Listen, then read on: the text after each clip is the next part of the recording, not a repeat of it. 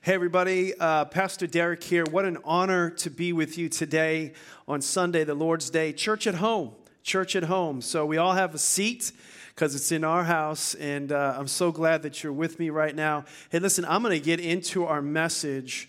Uh, right away because there's a lot that I want to unpack and it's kind of churning and burning inside of me. It's really fresh. In fact, I just finished it about 15 minutes ago. I wouldn't recommend that if you're a communicator, but here we go. Um, I'm going to continue something that I started about two weeks ago. Now, my wife, she preached last week for Mother's Day, and uh, she rocked the house and just did an incredible, incredible job. Speaking from Church of the Highlands, come on, somebody.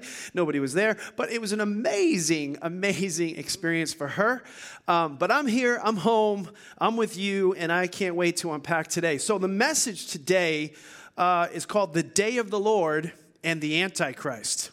Oh, yikes. Okay, the day of the Lord and the Antichrist. And so we've been in a little series, and I don't know how long this is going to go. I might keep going with this several weeks. I might end it uh, today, depending on how things go.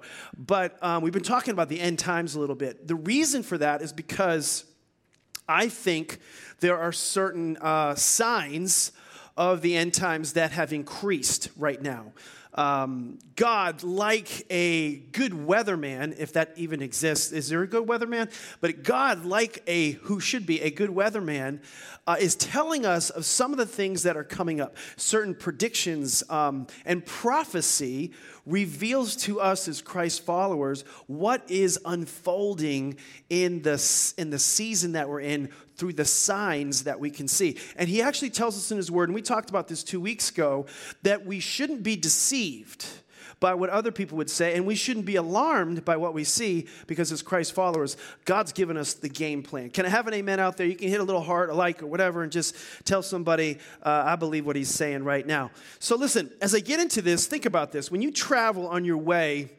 uh, from one location to another. Let's say you're going to go into the city. You're going to go into the city of Boston. Along your along the way to that destination, on the highways, you are seeing um, signs, certain indicators of things to come. And those signs have a certain size and dimension to them, you know?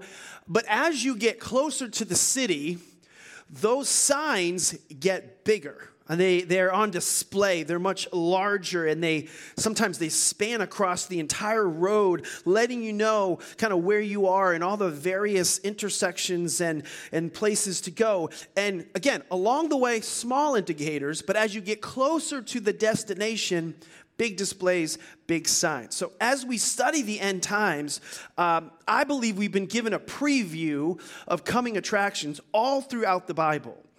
And uh, we've talked about this in the previous weeks. I've been talking about this on Facebook Live for some of you who want some nourishment spiritually uh, during the middle of the week. I want to encourage you. Wisdom Wednesdays, twelve thirty.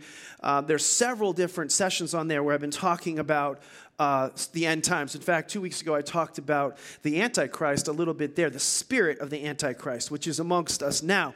But if you've been paying attention as you are on your journey, um, there have been signs or indicators, and they've been getting bigger. They've just been getting bigger. Now, a sign, you know, we differentiated these things a couple of weeks ago too. There's miracles, wonders, and signs. Miracles require God to do something, wonders make you wonder, but signs point to something that's down the road. And so we've been seeing these signs getting stronger, and there are these indicators that we're not far off from the city. We're not far off from that ultimate destination. In fact, real quickly, um, and I can't unpack these because of the minutes that I have, but there's been the sign of the, or the prediction of the return of Israel. That was, that's in scripture prophetically.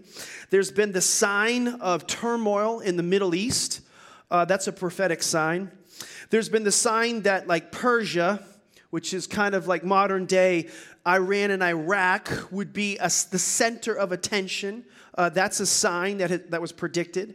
Um, there's the sign of the uh, regathering of Europe around a common currency, which we know is the euro dollar, where there would be a 10 nation confederacy.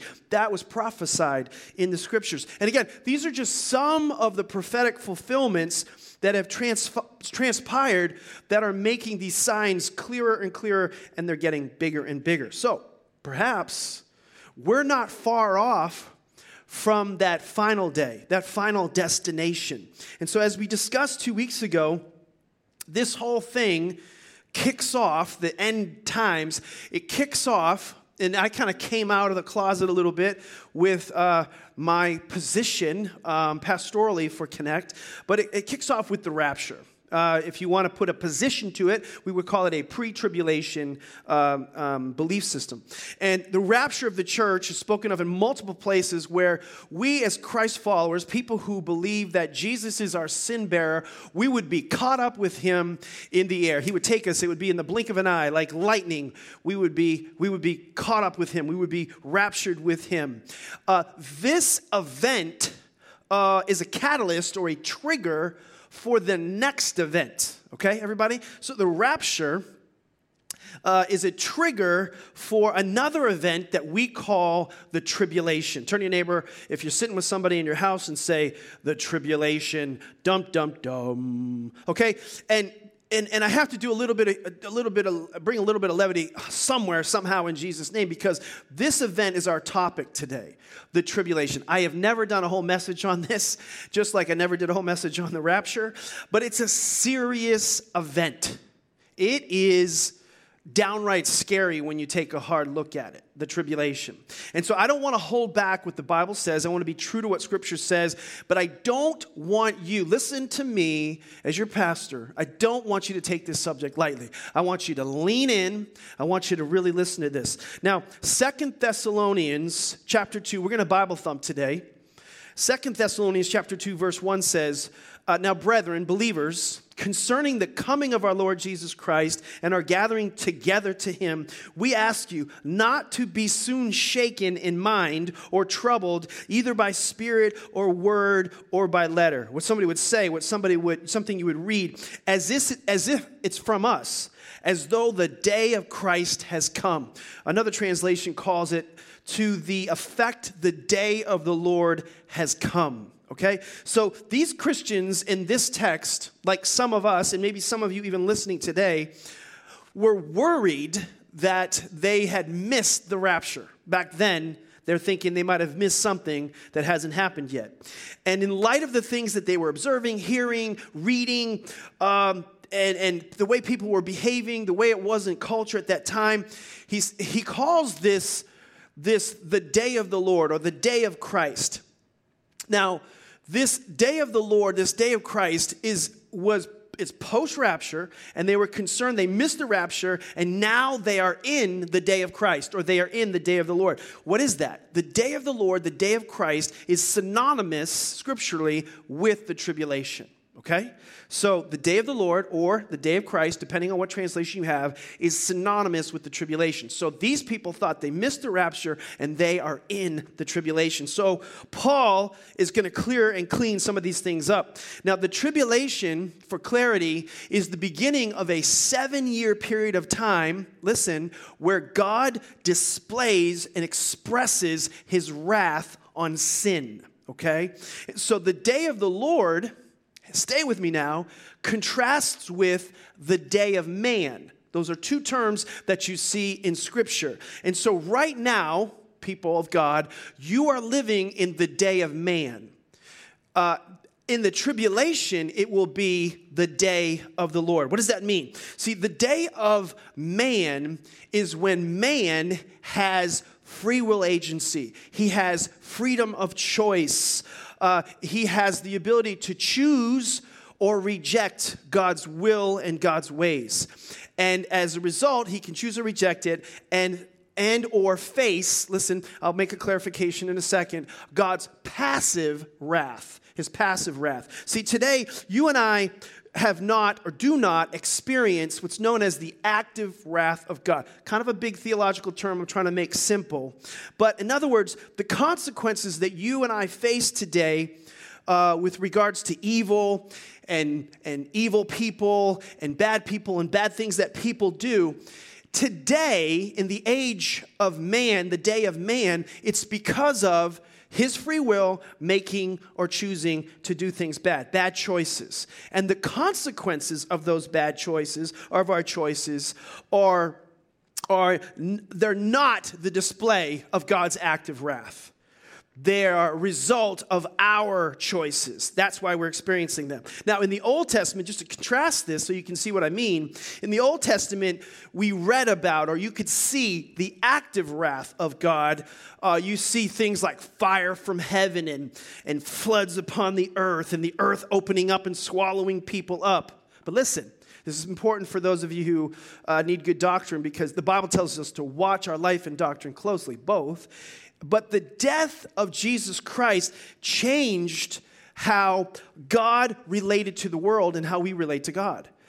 The death of Jesus Christ uh, gave God instead, because of Jesus, what he did for us, God didn't pour out his wrath on man, active wrath. He poured out his active wrath on Jesus, his son. And when that happened, the relationship between God and man and man and God changed. It changed.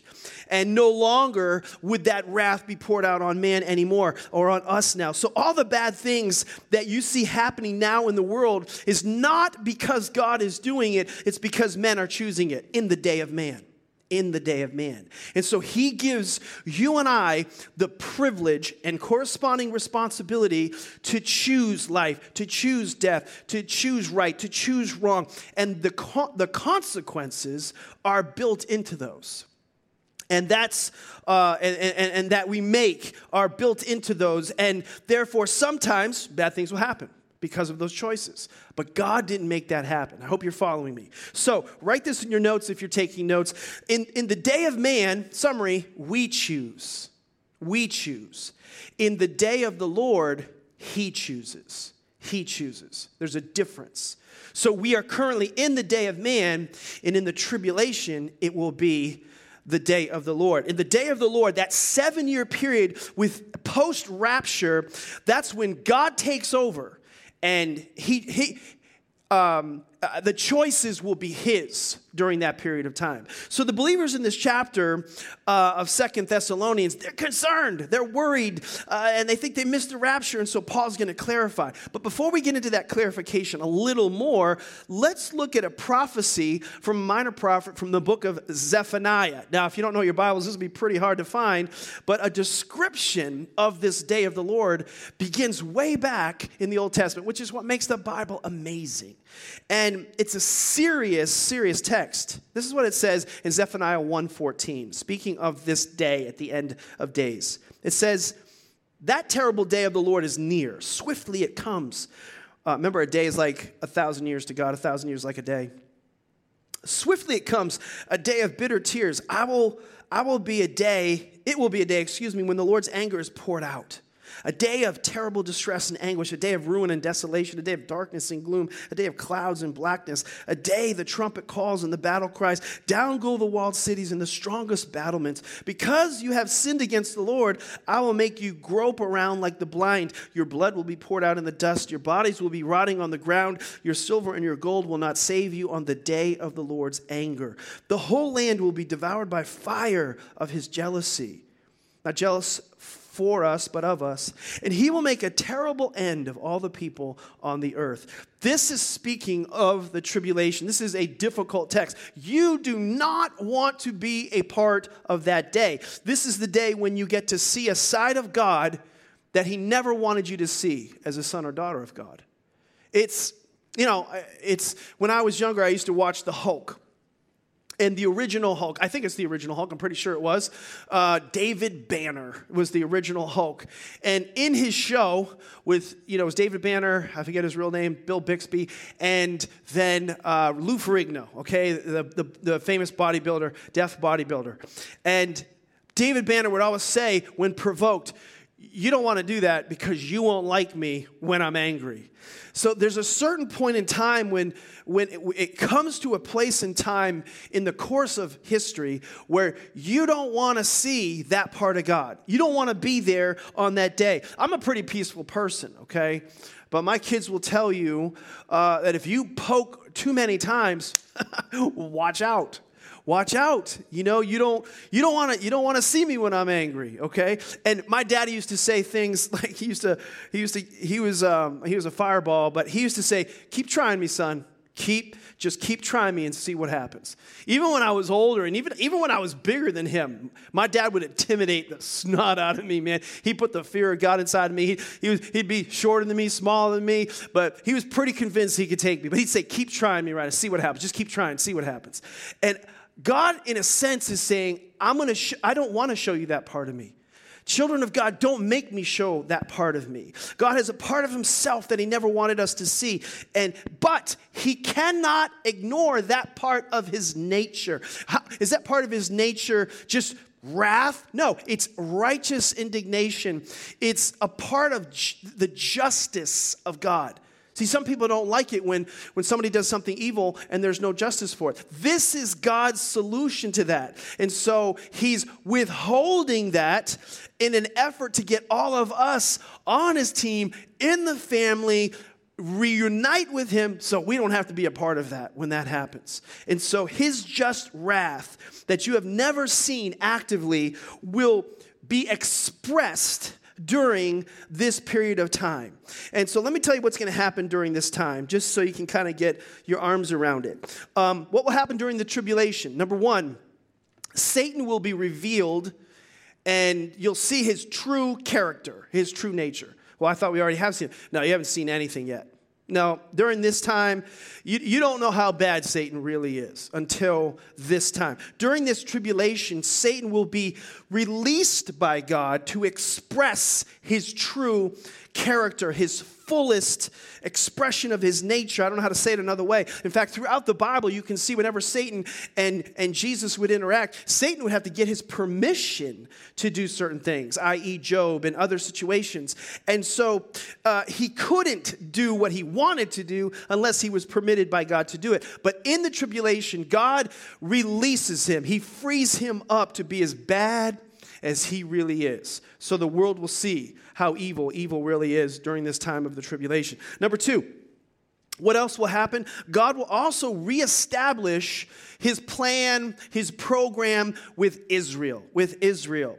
Now, he told Israel all along the way that if you would accept me as your Messiah, I will come ultimately and rule the earth through you. That was his ultimate plan. But the problem is, Israel rejected him. They're still rejecting him even to this day. And so God had to put Israel on the side uh, and deal with the Gentiles. And then he takes the, the church, which is kind of like the the new this is like a replacement theology the new uh, the new israel. He takes the church reunites it to himself reconnects with them and then then he comes back and during the tribulation he he makes things right with israel. He fixes things.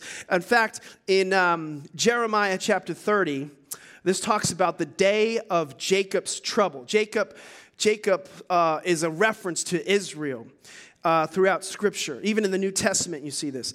But it says, it, the day of Jacob's trouble when God has to bring judgment on them because of their rejection of the Messiah. That's what's prophesied here in Jeremiah 30.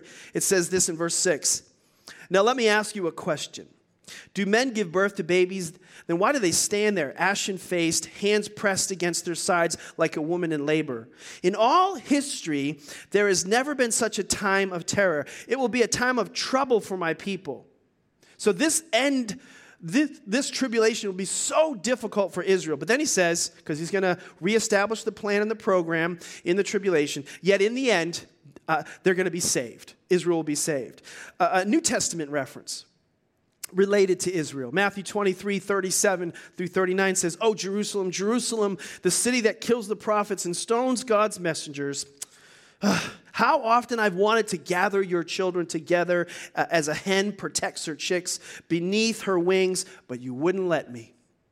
And now look, your house is abandoned and desolate, for I tell you this, you will never see me again until you say, Blessings on the one who comes in the name of the Lord. One translation says, You won't see me until you, you see the return of the Son of Man. And so the, the big picture in this, in this um, point is this that Jesus cannot come back, second coming of Christ, until Israel receives him, accepts him. And so, what's God going to do? He's going to make Israel accept him. He gave him a choice to do it originally, but through God's wrath, he will bring him, bring Israel to that place during the tribulation period. Big, big conversation. And I'm dealing with things on a 30,000 foot level, but I want you to get an overview and get it into you. Number three, what will happen during the tribulation? God will reveal his, and we've already referenced this, his just wrath against sin against sin. Again, this is the side of God that is not pretty. Um, God is going to expose how much He hates sin. Uh, he will expose it on a global you could say pandemic level. Um, many details of this, many judgments that will be expressed, you can see in the book of Revelation. It's bad. One time, one third of the earth is killed overnight. Another time, a quarter of the earth is 2 billion people killed overnight. Com- Bible talks about comets coming down and hitting the earth, water turning to blood, the sun being blocked, creating famine. Crime is released at another level. The moon turns to blood. Um, God in essence, releases what he has not released before, and you and I do not want to be here during that period. He will show how sinful sin is in his eyes, and there will be no restraint against evil. His wrath will be there. Now, you've seen on TV something like this where there's a problem, there's a chaotic situation in the city, and so law enforcement comes on the scene. They've got dogs there, law enforcement, they've got the, you know, the gear and the shields and all that kind of stuff, and, and, and they're, they're holding back the dogs, and they've got water guns or water cannons, and they're holding those back, and they're restraining themselves, and they're on a speakerphone, a megaphone saying, break it up, I want you to disband you know, uh, this, this, this, this, this, this display of rebellion. And what happens a lot of times is the people refuse to disband. They refuse to break it up and they disobey and they reject it. And then the law enforcement gets closer and closer and closer. And ultimately, they release, they release the dogs, they release the law enforcement, they release the water cannons because the people would not listen. There was a refusal to respond. During the tribulation, God releases the dogs, God releases the water cannons, God releases his wrath because man has refused to respond. That's why it says, and we talked about this already, and I hope you can get all these messages in context. And if you're just a visitor here for the first time watching, I'm asking you to go back and see these things in, the, in kind of a systematic way. I'm, I'm a systematic teacher. I don't like, I wish I could teach you, you know, all in a row right now, and, but you wouldn't listen anyway, so you got to break it up in pieces. And so go back. But in 2 Peter chapter 3, verse 19, God, the, the reason he hasn't come back is not because he's slow and he doesn't care about all these crazy things that are happening. The Bible says because he's patient, not wishing or wanting anyone to perish, not wanting anyone to face that difficulty that is coming. And again, because of the death of Christ, he holds back um, that, that wrath, but at the tribulation, he releases it. Now, I want to segue now, because I said at the outset of this message, we're going to talk about really the tribulation, the day of the Lord, but also the Antichrist. Now, the tribulation introduces a figure, a person, a literal person, unlike anyone the world has ever seen or met before. And he's described a little bit in Second Thessalonians 2, where we started. Look, what, look what it says in verse 3. I hope this is interesting to you. It says, Let no one deceive you by any means for that day, that day is talking about the tribulation, will not come unless the falling away. Uh, one translation says the apostasy comes first. The apostasy is referring to a person. And it says, and the man of sin is revealed. The son of perdition lies who opposes and exalts himself above all that is called God, all that is worshiped, so that he even sits as God in the temple of God, showing himself that he is God. Now, you know who this character is. You heard about him, you've had references, you've seen movies, whatever. It's the Antichrist. The Antichrist. And so, what happens is, during this period, this tribulation period, the world will be in such chaos it needs, it beckons, it begs for uh, a, a, a, solution, someone to bring order to the chaos, someone to bring order to all this disruption. And circumstances, you know this to be true, historically always does things like this. Uh, certain personalities always rise up amidst chaos. Uh, Rosa Parks, way back, uh, was sitting in the back seat of the bus and she refused to give up her seat. Uh, and that, li- that speeding ahead that led to the Montgomery boycott, which led to the rise of Martin Luther King, which then led to the civil rights uh, movement. In other words, certain circumstance gave rise to certain personalities to come into that chaos and bring order to it. The chaos in Germany, oh, what came out of that? Hitler. The chaos in Russia, Stalin. Uh, you know, um, uh, Lenin and, and the like. Whatever social disruption there is within the world, it gives rise to certain personalities, but there'll be no disruption like there will be during the time of the tribulation. The world will be so chaotic that the people who remain will be looking for someone to bring order to the chaos, to bring to bring uh, you know things back uh, to what they should be. And the Scripture tells us that one will rise out of this time, the lawless one, the son of perdition, and and this son of, of destruction. And he will at some point in time establish himself within the temple of God as God. Blasphemy, the Antichrist. And this individual will, again, rise during this tribulation period. And, and, and, and if this was to happen anytime soon, which is possible, that means crazy. He's already here. He just has not yet been identified. Uh, it all depends, you know, on a certain sequence of things and on these events being inaugurated. So, this lawless one, what's he like? Well, he's going to be very powerful, very dynamic, like no individual before. Second Thessalonians 2 9 says this The coming of the lawless one in accordance to the working of Satan will be uh, will have, excuse me, power, will have signs and lying wonders, and with all unrighteousness, deception among those who perish, because they did not receive the love of the truth that they might be saved. And for this reason, God will send them a strong delusion that they should believe the lie, that they all may be condemned who did not believe the truth, but had pleasure in unrighteousness. So, this man who will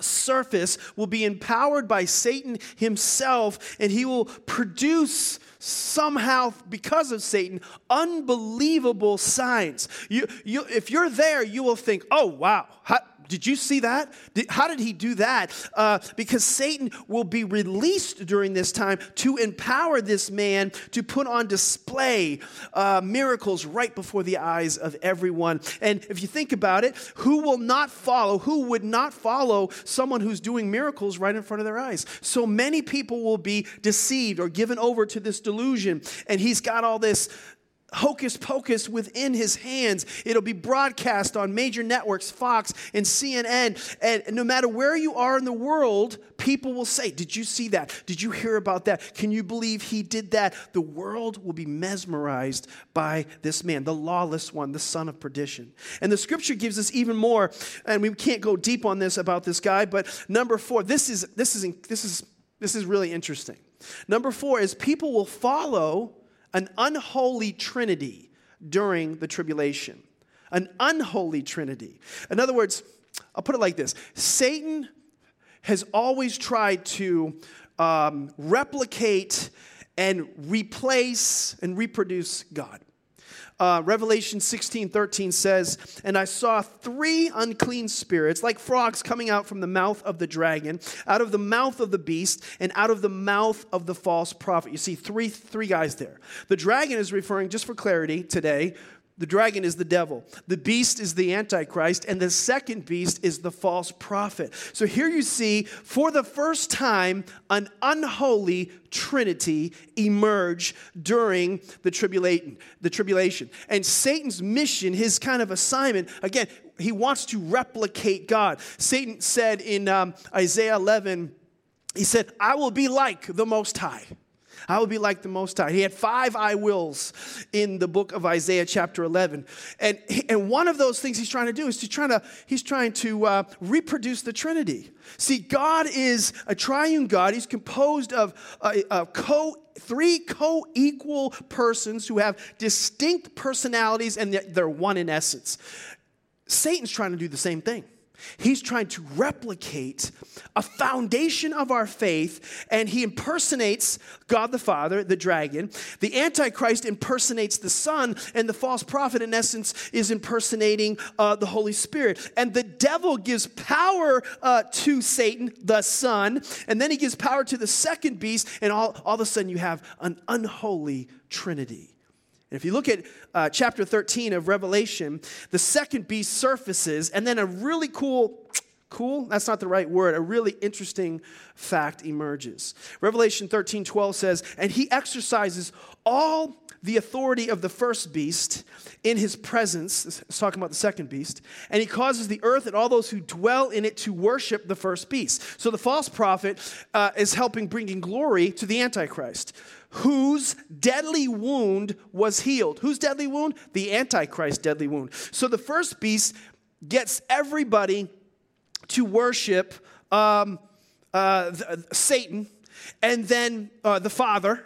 And then the second beast gets everybody to worship the first the second beast gets everybody to worship the first beast, okay? And and then you see this holy trinity. Again, the holy trinity, why do I keep saying that in a way that you can understand it? The Father in the real trinity recognizes the Son. And the Son gets us to worship the Father. And the Holy Spirit gets us to worship the Son. That's what Satan is attempting to replicate. Satan is trying to imitate God in every way. Listen to this, including the resurrection. So it says in, in the scripture we just read, whose fatal wound was healed. The Antichrist, the Son and the unholy Trinity, had a fatal wound. That means he was killed or he was dead and everybody in the world will know it. And now he's healed, therefore he is alive. So, who do you know in the scriptures that was dead that is now alive? Of course, it's Jesus Christ, of which our entire faith is built upon that supernatural event. In fact, for the most part, I've said my whole life, my whole Christian experience, I don't follow Jesus because of his teachings. I, I don't follow him because of his incredible uh, Sermon on the Mount. I follow him because there was a man who is dead that is now alive. And Satan will even try to reproduce that. And he will attempt to imitate the resurrection of Jesus Christ. And so if you're here, at that time, you will see on Fox and CNN and all the major networks that a person was clearly dead and now he's alive. And how could you not follow somebody who did that? It will capture the attention of the whole world, and the world will be deluded by this occurrence. And I'll make another comment about the Antichrist just so you can just be aware and informed.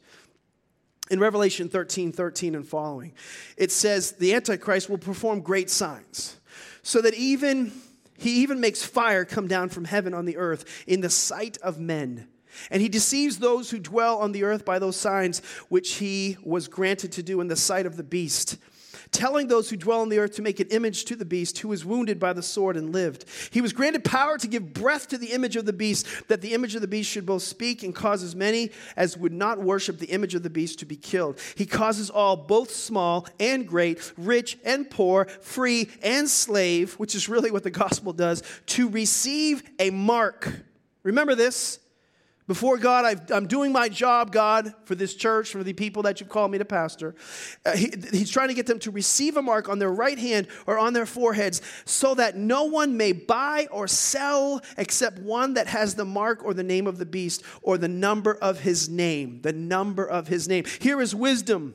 Here is wisdom, the scripture says. Let him who has understanding calculate the number of the beast, for it is the number of a man. His number is 666. Six is the number of man. 666 is the number of man because man was created on the sixth day. It's it's three sixes because one six is for Satan, another six is for the first beast, and another six is for the second beast. If you receive the mark, you have become obligated to this unholy trinity. And it shouldn't be a surprise that that's possible because we know that worldwide our credit cards and our numbers are all available right now. It's just, it's just a hop, skip, and a jump to that reality or that possibility. Why would you need this? Why would you need this mark? Why would you need this on your head? Bread or your because verse 17 tells us you can't buy or sell without this mark. You can't go to the grocery store without 666. You can't go to the mall. You can't go to Amazon again. If you reject the number, you starve. You starve. He, the Antichrist, will control the whole world with this mark, and he'll do it through, our, uh, through economic controls. So, in short, the Antichrist will move everything we know to, in essence, a one world government, a one world religion, and a one world economic system. This is in motion today, church, even as we speak. Now, if you happen to be there during this time, I'm going to speed through some massive texts in the scriptures, but somewhere in the middle of all this, uh, uh, but before that, actually, the, the Antichrist will come and he'll bring all this chaos to order. He'll actually be able to sign a treaty with Israel that's never been able to be done before. You know why it hasn't been able to be done before? Because they weren't the one. But this guy will be able to do it. And he will set up a seven year covenant and treaty with Israel. And the Middle East problem will be solved. There's going to be peace. There's a peaceful agreement. The people are going to think, oh my gosh, the world is great. Peace and safety. Yeah, all our problems are solved. And in the middle of this tribulation, 42 months in, uh, he's going to do what is called in Scripture the abomination of desecration or desolation. What does that mean? That means he's going to go into the temple in Jerusalem and he's going to sit there and he's going to tell everybody that he is God. And when he does that, all of hell is going to break out. And he's going to break this treaty. And if you're here, and I don't plan on being here during that time, but if you are here, you are definitely in the tribulation at this time. And it's a sign. It's a sign.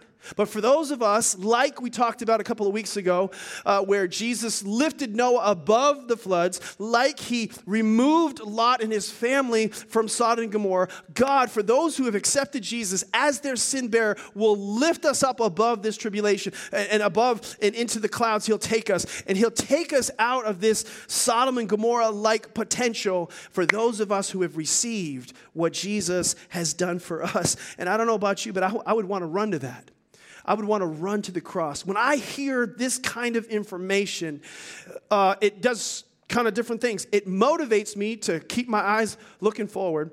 It it uh, helps me to be thankful that I've received payment for my sin and I don't have to receive the wrath of God because it was put on Jesus Christ and I received that by grace through faith. And it inspires me to be a bold witness because I have friends and neighbors and loved ones that I care about that I don't want to experience that in lieu of what I know now.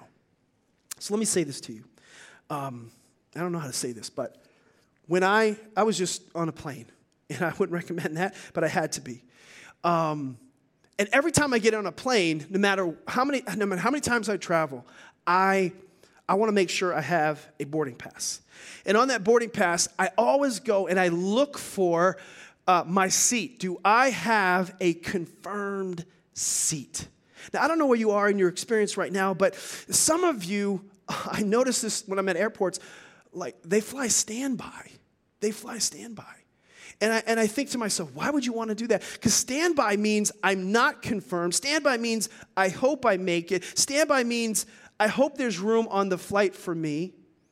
I don't know about you, but I need a confirmed seat. I need to know that when I get to that airport, because there's a destination, and I want to make sure that I get to that destination. I want to get there safely and securely and on time, and I don't want to fly standby. And so when I talk to people, like you listening right now, and I say something to the effect like, hey, where do you think you're gonna spend eternity? A lot of times people say things to me like, well, I hope I make it.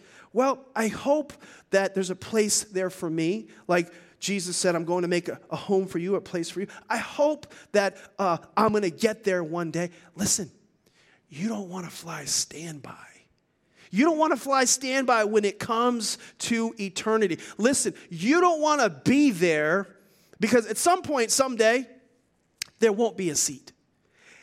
And things begin to crash and burn. You don't take off into the sweet by and by. You're not there with God in the sky. If you don't accept a confirmed seat that He has paid for for you right now, so with every head bowed, and with every eye closed, wherever you are, right there in your home, kind of like just shut it down for a second.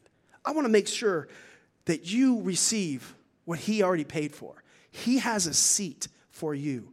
You do not have to fly standby. You don't have to experience all of this that I was talking about. That's why He waits. He's waiting for you. So, with every head bowed, every eye closed, would you say this with me? Say, God, I know you're speaking to me right now. I know that you're talking to me through this message, Lord. Sometimes you'll use difficult things and strong words to get my attention. I'm grateful for that. Come on, just tell them that. I'm grateful. I receive this opportunity right now to invite Jesus Christ into my life, into my heart. I receive what he did for me. I receive Jesus as my sin bearer. I don't want to pay for my sins.